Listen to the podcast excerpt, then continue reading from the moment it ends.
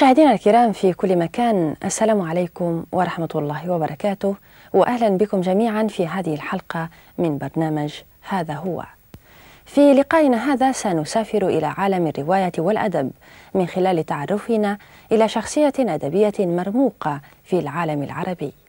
ومن خلال حواره مع ضيف حلقتنا سيعرفنا محمد رضا نصر الله على جوانب تجربته الإبداعية. هناك من يقارنه بتوفيق الحكيم وهناك من يشبهه بنجيب محفوظ. ومع ذلك فلأدب ضيف حلقتنا نكهة إبداعية خاصة وصدى يدخلنا إلى عوالم تجمع بين أصالة اللغة وموضوعية الحاضر. ضيف حلقتنا مشاهدينا الكرام هو الأديب السوداني الأستاذ الطيب صالح.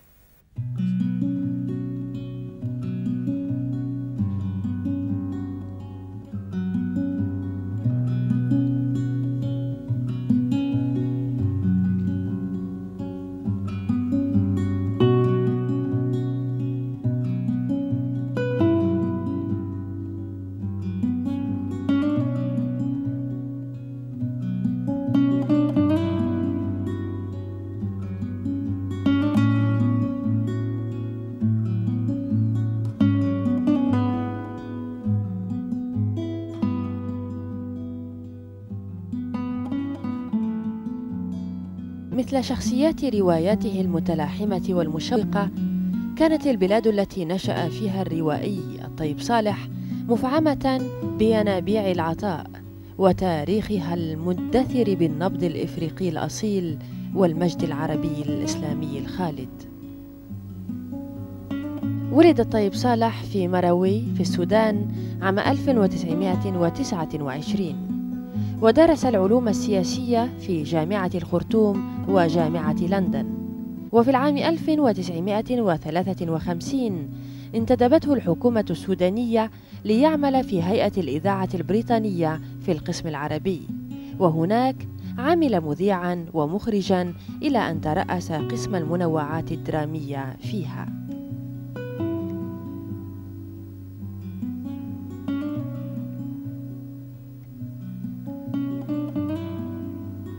وفي العام 1980 التحق باليونسكو ليعمل مستشارا إقليميا ومن ثم أصبح ممثلا لمنظمة اليونسكو في دول الخليج العربي. أما في الوقت الراهن فيسكن الروائي الطيب صالح في مدينة لندن وينصب اهتمامه على قضايا محو الأمية في إطار مشاريع اليونسكو. ولعل في هذا الترحال وتنوع الوظائف ما يفسر عمق التعبير الروائي لدى ضيفنا عن العلاقات الإنسانية وخاصة ما يتعلق بعلاقة الشرق مع الغرب والتي وجدت أشد تعبيراتها في روايته موسم الهجرة إلى الشمال.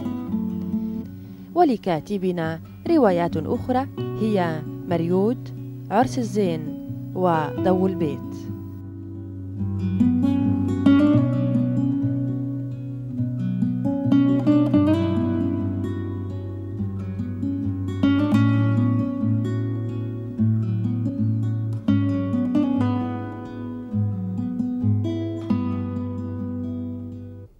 أقول دائما إنه أنا كتبت بمحض الصدفة يعني ما جلست مثل بعض الكتاب وقلت والله أنا أريد أن أكون كاتبا. ما كان يخطر في بالي أن أكون كاتبا. فالكتابة جاءت عندي بمحض الصدفة. كتبت القصة القصيرة بشكل جدي وأنا في لندن من باب التواصل مع أهلي مع السودان مع البيئة التي تركتها. وبعدين شيء قاد إلى شيء فكتبت الرواية لكن ما كنت متهيبا في بعض الأعمال الإنسان ما بيرجع إليها بعد أن تنتهي. يعني أنا لا أحب أن أقرأ أعيد قراءة موسم الهجرة إلى الشمال لكن أقرأ عرس الزين. كقارئ عادي كان ما لي علاقة بالعمل وأسعد بقراءتها. ليه؟ لأنه هذه الرواية كما تعلم فيها احتفاء بالعالم الذي نشأت فيه في قرية في المنطقة الوسطى من من شمال السودان. وأحببت وهي فعلا كانت بيئة عجيبة آه لا أبالغ إذا قلت إنها كان من عدة وجوه تشبه ما نقرأ عنه من بيئات صدر الإسلام. بساطة الناس وتكافلهم وتراحمهم وطهارتهم ومحبتهم الفائضة. مجتمع ال ال الإحساس الغالب فيه هو المحبة. فلما بعدت من هذه البيئة أحسست بالفقد. وأنت عارف الناس بيقولوا إنه الأدب على أي حال من بعض النواحي ينبع من إحساس بالفقد. في إحساس برثاء فردوس ضائع. فأنا احتفيت بأهلي آه طبعا هذا فن يعني مش هذا ليس تاريخا ولكنه فن. إنما احتفيت بهذه البيئة التي ولدت فيها ونشأت فيها وأحببتها. ثم ظننت أنني فقدتها. أستاذ الطيب متى كتبت عرس الزين؟ وتحت أي ظروف؟ عرس الزين يا طويل العمر كتبتها بدأت كتابتها في لندن في أظن في أواخر الخمسينات. وكانت الظروف ظروف كيف أصفها لك؟ يعني كانت ظروف لا بأس بها من عدة نواحي. اللهم إلا أنني كنت بعيد عن أهلي. وهذا إحساس مهم جدا أنا بالنسبة لي. في كل ما أكتب بل لعل في كل ما أفعل. أنني بعيد جسديا عن هذه البيئة التي كنت أتمنى أن أقضي كل حياتي فيها. فأظن أنني بدأتها في الصيف. أتذكر كان آآ آآ لا أدري ليش ليش بديت أكتب في عرس زين لكن أتذكر كان صيف وصيف مشرق وحار في لندن. بعدين آآ آآ وخلصتها بسرعة ما أخذت مني وقتا طويلا. صديقي الله يرحمه توفيق صايغ الشاعر الفلسطيني جاء مار بلندن. وكان يدوب بدأ يصدر مجلة حوار قام عليها لغط كثير كما تعلم فيما بعد. ف لا أدري هل أنا يعني أطلعت على ما كتبت أو سمع. المهم هو أصر أن يأخذ منه جزء ينشر في حوار وفعل ذلك. ثم نشر الرواية في كتاب حوار. من أظن كان ثاني أو ثالث كتاب حوار. وكتاب حوار هذا كان يطلع بصورة جميلة جدا. هذه النسخة بالذات اللي طلع فيها عرس الزين مع بعض القصص آه نسخة من ناحية آه تاريخية مهمة لأنه فيها الرسوم عمل الفنان السوداني الكبير إبراهيم الصلحي. إبراهيم الصلحي هذا من كبار الفنانين في أفريقيا وفي العالم العربي ولا أبالغ إذا قلت العالم. هو من خريج خريجي آه كلية سليد في لندن من الرعيل الأول شهرة عالمية مش معروف على نطاق واسع في العالم العربي. فهو الذي قام بتصميم الكتاب وعمل رسومه ولذلك الكتاب بقى نادر وجميل جدا. أستاذ الطيب هناك من يشابهك بيحيى حقي فكلاكما له نكهة خاصة. آه. والإلحاح أيضا على المحلية أو بلورة الشخصية الوطنية في كتاباته الإبداعية. نعم. أنا طبعا هذا يسعدني ويشرفني لأني أنا شديد الإعجاب والحب ليحيى حقي. أنا أحبه كبني آدم. وأحبه ككاتب وهو أستاذ في واقع الأمر موهبة ضخمة جدا. وقد قلت في مناسبة سابقة أنه من من أحسن ما تلقيت من ثناء أنا يحيى حقي وما كن ما كنت أعرفه. أرسل لي بعد صدور موسم الهجرة إلى الشمال رسالة فيها سطر واحد أذكرها لأنها أسعدتني يقول فيها حين قرأت روايتك موسم الهجرة إلى الشمال أحسست أنني وإياك من فصيلة واحدة. كون أن أكون من فصيلة واحدة مع يحيى حقي هذا شرف عظيم. بعد كده تعرفت به وأزوره. آخر مرة زرته يمكن من سنة. في داره في مصر الجديدة وذهبت مع صديق ووجدناه وهو فوق الثمانين ويدخن. فأنا عجبت قلت له يا أخي أنت في هذه السن تدخن؟ قال لي أدخن بشراهة.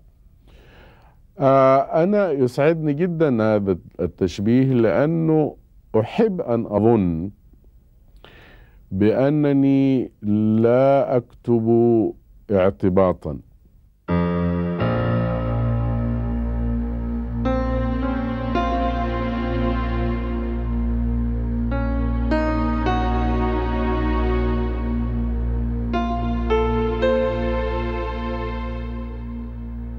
البواخر مخرت عرض النيل أول مرة تحمل المدافع على الخبز وسكك الحديد أنشئت أصلا لنقل الجنود. وقد أنشأوا المدارس ليعلمونا كيف نقول نعم بلغتهم. إنهم جلبوا إلينا جثومة العنف الأوروبي الأكبر الذي لم يشهد العالم مثيله من قبل في السوم وفي فردان جثومة مرض فتاك أصابهم منذ أكثر من ألف عام.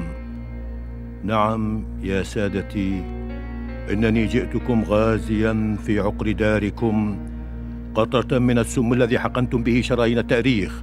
أنا لست عطيلا. عطيل كان أكذوبا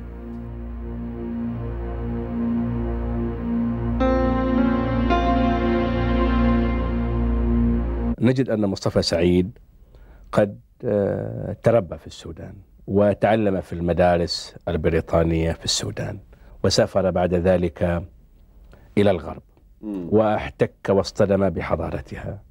ألا ينطبق هذا الوصف أيضا على الطيب صالح؟ فهو الآخر قد تربى في السودان ودرس البداية في السودان ثم ذهب مصطدما بالحضارة الغربية. صحيح ينطبق علي أكيد وينطبق على آلاف آلاف مؤلفة من ناس آخرين مش بس في السودان في مصر وفي العراق وفي لبنان وفي سوريا وفي المغرب. شوف إذا طبعا بتشير إلى علاقة الكاتب ب ب بفنه ودي قضية طويلة في الأدب.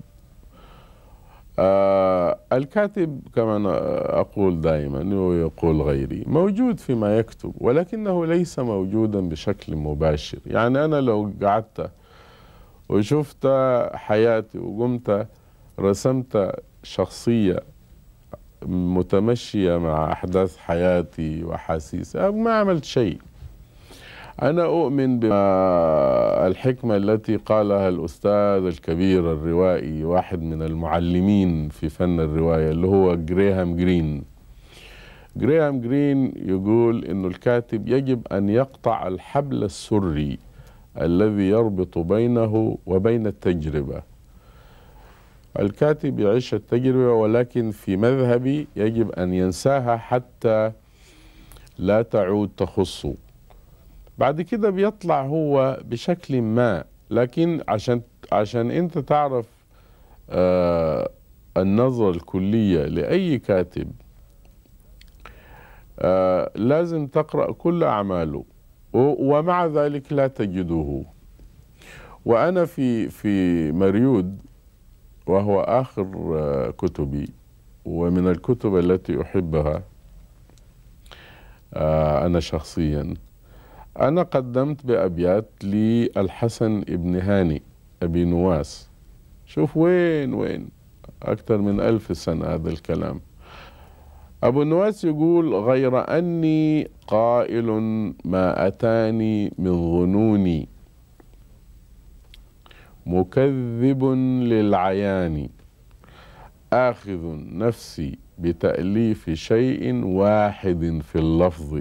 شتى المعاني قائم في الوهم حتى إذا ما رمته رمت معمى المكان. أنا في في ظني أن هذه الأبيات تلخص مذاهب كثيرة جدا في الأدب المعاصر. كثيرا تتكلم لي عن واقعية سحرية مش عارف واقعية نيو كلاسيسيزم الله أعلم. كل هذا موجود في هذه الأبيات إذا تم أمعنت النظر فيها. ولذلك الذي يطلبني في أعمالي يطلب معمى مكاني ثم أنا لا أستحق كل هذا الجهد. يعني أنا إنسان عادي من خلق الله. إيش شاغلين الناس شاغلين نفسهم بي. أنا بكتب كلام أوجهه للناس يقرأوه. عجبهم عجبهم. استفادوا منه استفادوا منه. ما عجبهم وهكذا. لكن أنا ك... كإنسان يعيش ويسعى بين الناس في الأسواق ما لي أي قيمة أكثر من أي بني آدم آخر. دكتور علي بصفتك عربيا مغتربا في بريطانيا لو طلبنا منك قراءة بعض الأعمال الروائية التي تناولت علاقة العربي بالآخر أو الشرق والغرب كرواية مثلا موسم الهجرة إلى الشمال للطيب صالح ماذا تقول عنها؟ بحكم معاناتك الشخصية نعم. في بريطانيا. والله هذه رواية تصور جانبا خطيرا وحقيقيا في حياة المغترب العربي أو حياة على الأقل المحتك العربي. قد يكون هذا المحتك آه، غير مغترب قد يكون مجرد عابر سبيل في بعثة دراسية. أو في إقامة سريعة للتجارة وغيرها ثم يعود. ولكن الحقيقة أن الصدمة الحضارية أو الثقافية التي وقعت بين مصطفى سعيد بطل هذه الرواية وبين بريطانيا وأوروبا صدمة حضارية واقعية جدا. فالرواية من هذه الناحية تصور جانبا حقيقيا وواقعيا مؤكدا. طريقة تصوير الروائي الطيب صالح لهذا الجانب آه، تصوير طريقة جيدة بالفعل. وهي التي صنعت اسمه وجعلت له قيمة آه، في وسط محيط من الكتاب العرب. وبالرغم من إقلاله الشديد في الكتابة كما نعرف آه، الحقيقة أنه بهذه الرواية دخل إلى آه، الروايات العربية الجيدة من أوسع الأبواب. القضية في حد ذاتها قضية الصراع بين الشرق والغرب أو قضية اصطدام الثقافات أو نزاع الثقافات كما يسمونها. قضية إنسانية طبيعية. لا تحدث لنا كعرب وحدنا إنما تحدث للأوروبيين أيضا. اذهب إلى أمريكا اذهب إلى نيويورك وحاول أن تعرف ماذا يحدث للمهاجرين الإيطاليين أو المهاجرين اليونانيين. ستراهم في نيويورك يعيشون في جماعات آه، مستقلة تكاد تكون أشبه بنظام الطوائف عندنا في بلادنا القديمة. ومن الجماعات المغلقة على نفسها نشأت العصابات حتى المافيا دي. ظهرت من المهاجرين الإيطاليين.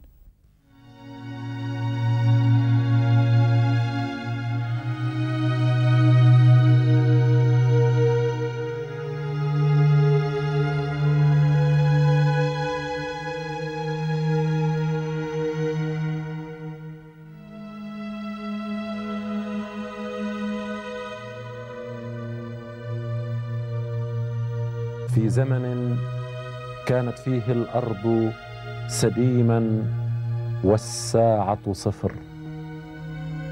لم يكن الناس سوى أسماك تتضاعف في مرآة الدهر وطيور تتكرر في مجرى لا ماء به وتشيع موتاها بدموع صافية ظلت تتعاظم حتى صارت نهر.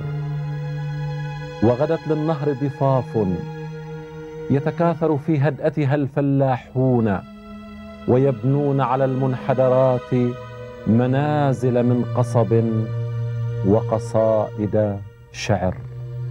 وجرى النهر إلى البحر والناس إلى القبر. وجرت أعمار الناس وإيدا في النسيان. تفتحهم عند طلوع شمس رياح واحدة ما تلبث أن تغمضهم عند نهايات العمر.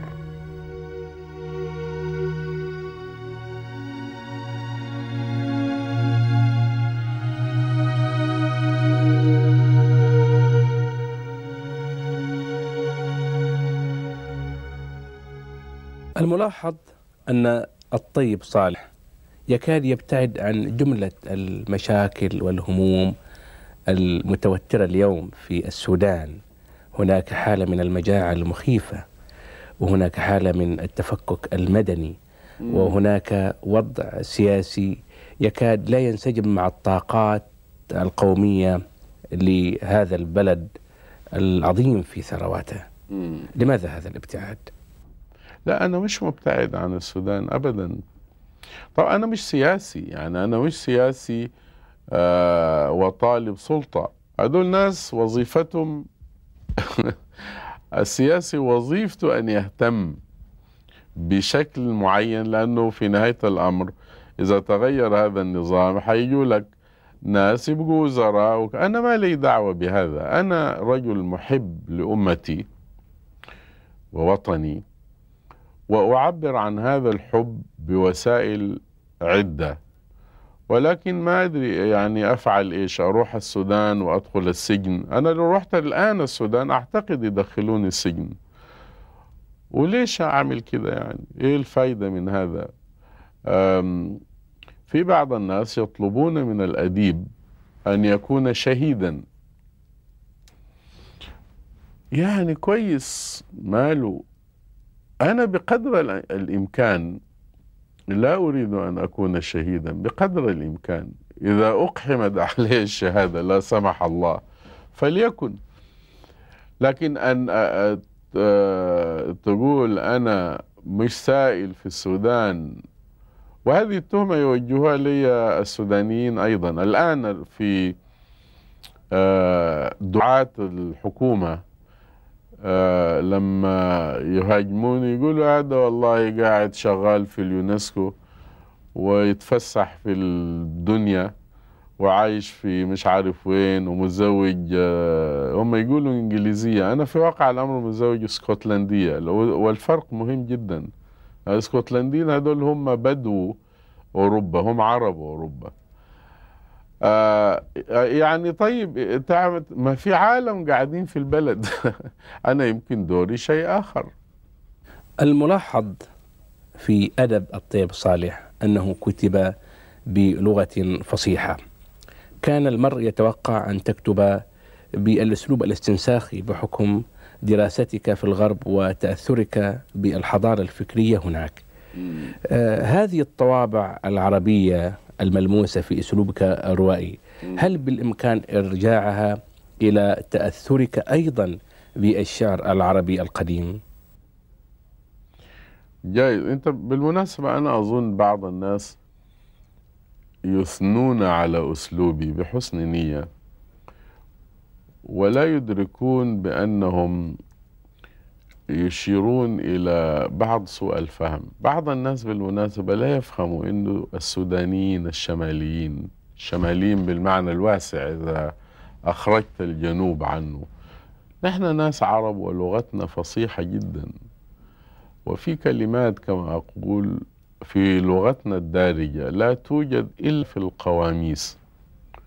وبعض الناس يعجبوا انه سوداني يكتب لغة عربية سليمة لأنه بيفتكروا إن إحنا ناس عاجم. ونحن لسنا كذلك.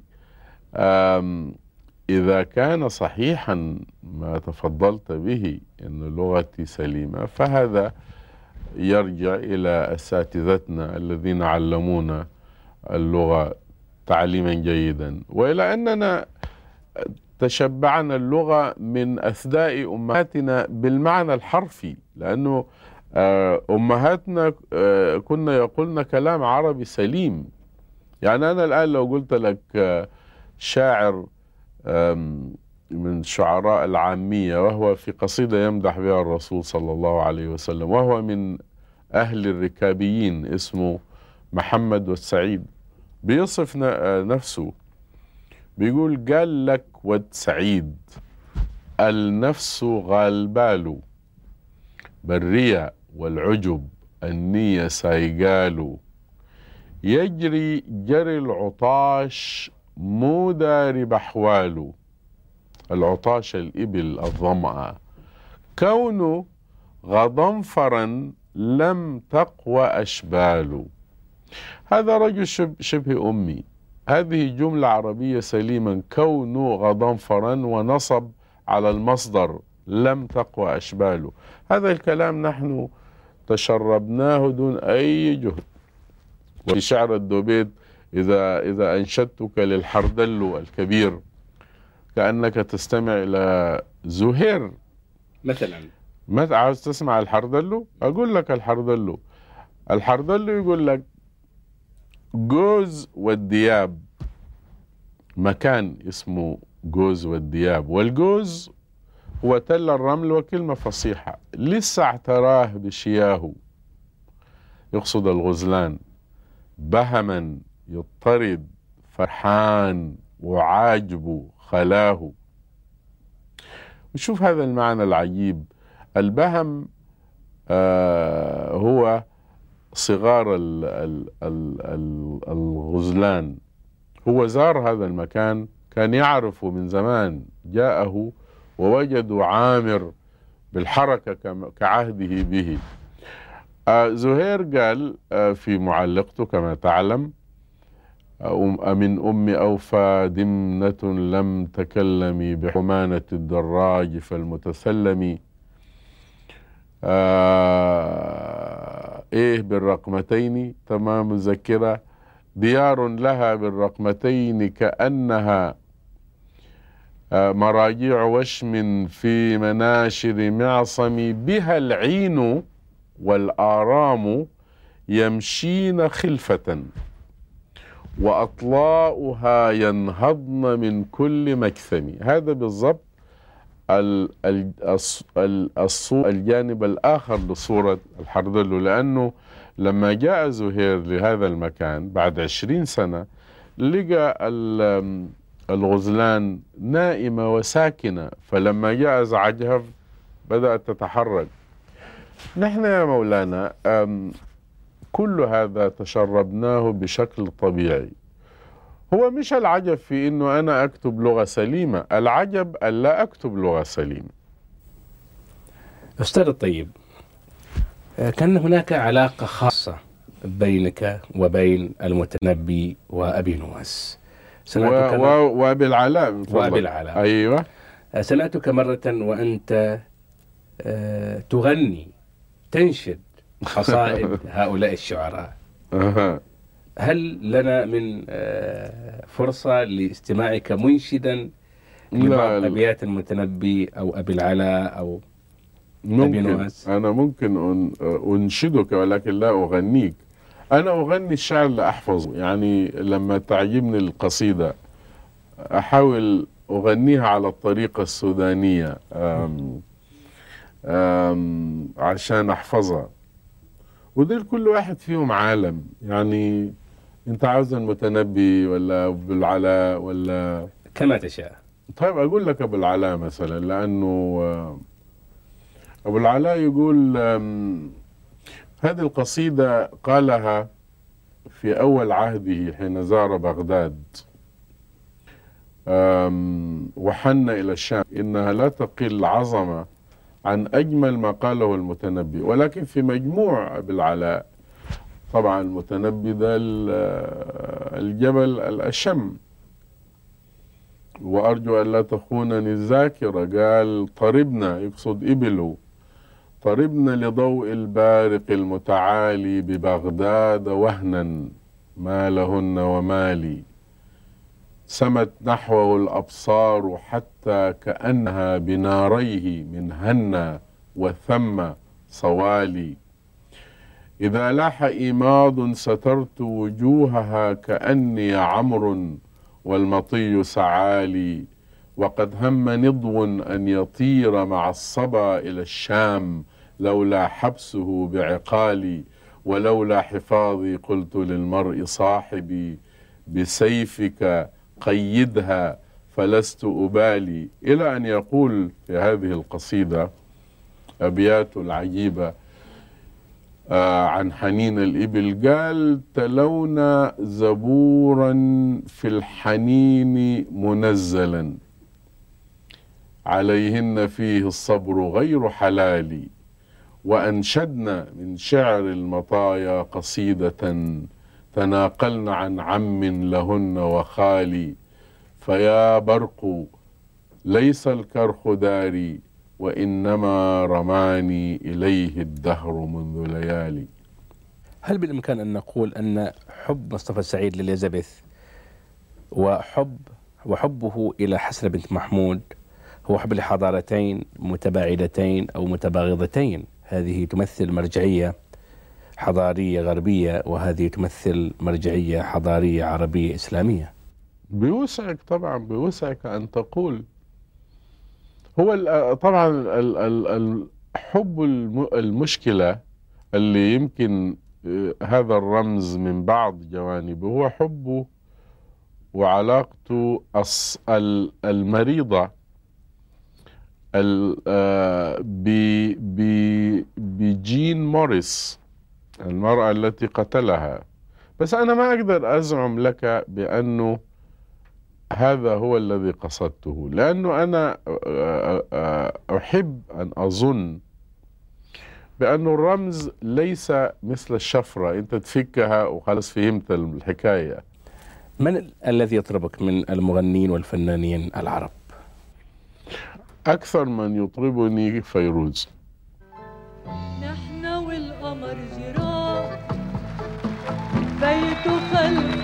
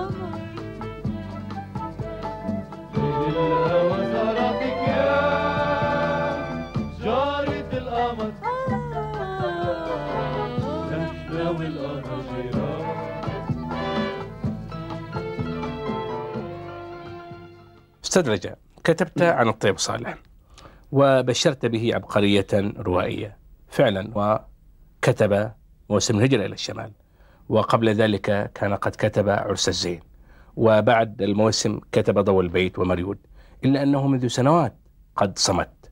لماذا هذا الصمت؟ وكيف تقوم لنا التجربة الروائية للطيب صالح؟ طيب صالح أحد الذين حاولوا يعني ألا يعني يعني يقفوا خائفين أمام آه، نجيب محفوظ ويسكتوا عن الإبداع. لكن حاول أن يشق طريق جديد ونجح في أن يشق هذا الطريق الجديد. مشكلة الطيب صالح ببساطة تامه هي مشكلة المثقف العربي اليوم. المثقف الكادح الذي لا يجد فراغا آه، ليكتب ولا يجد فراغا ليبدع وإنما آه، يستثمر كل وقته.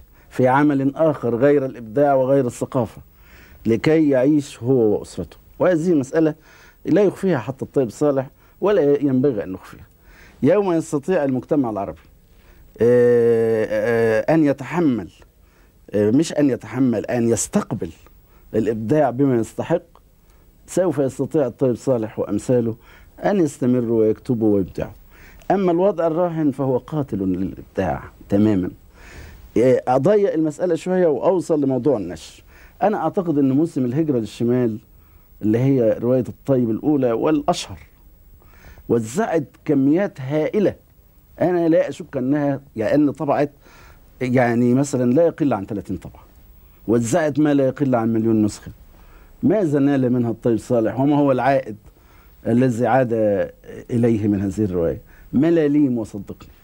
يعني ملاليم فكيف يعيش لأدبه؟ وكيف يعيش الإبداع انظر في المقابل آخر رواية لمركيز الروائي ال- الأمريكي اللاتيني العظيم آه، صاحب مئة عام من العزلة. آخر رواية اسمها جنرال في المتاهة. اللي قريته في الصحف ال- الغربية أنه منذ أن سلم المخطوط للناشر تسلم منه 15 مليون دولار. وهي رواية كما تعلم رواية متوسطة مش كبيرة. كاتب يتلقى ثمن إبداعه. ليه بقى؟ لأن الناشر أمين أولا. ثانيا يسهر على عمله بجدية.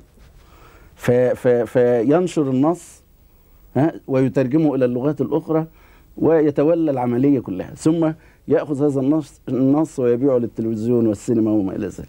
يستطيع الأديب أن يفرغ وينتج ويبدع ويستمر أما في الوضع الراهن للثقافة العربية فهو عسير جدا. بهذا نستكمل حوارنا مشاهدينا الكرام مع ضيف حلقتنا الأديب السوداني الأستاذ الطيب صالح وحتى لقاء آخر مع شخصية أدبية أخرى نترككم في أمان الله وحفظه. إلى اللقاء.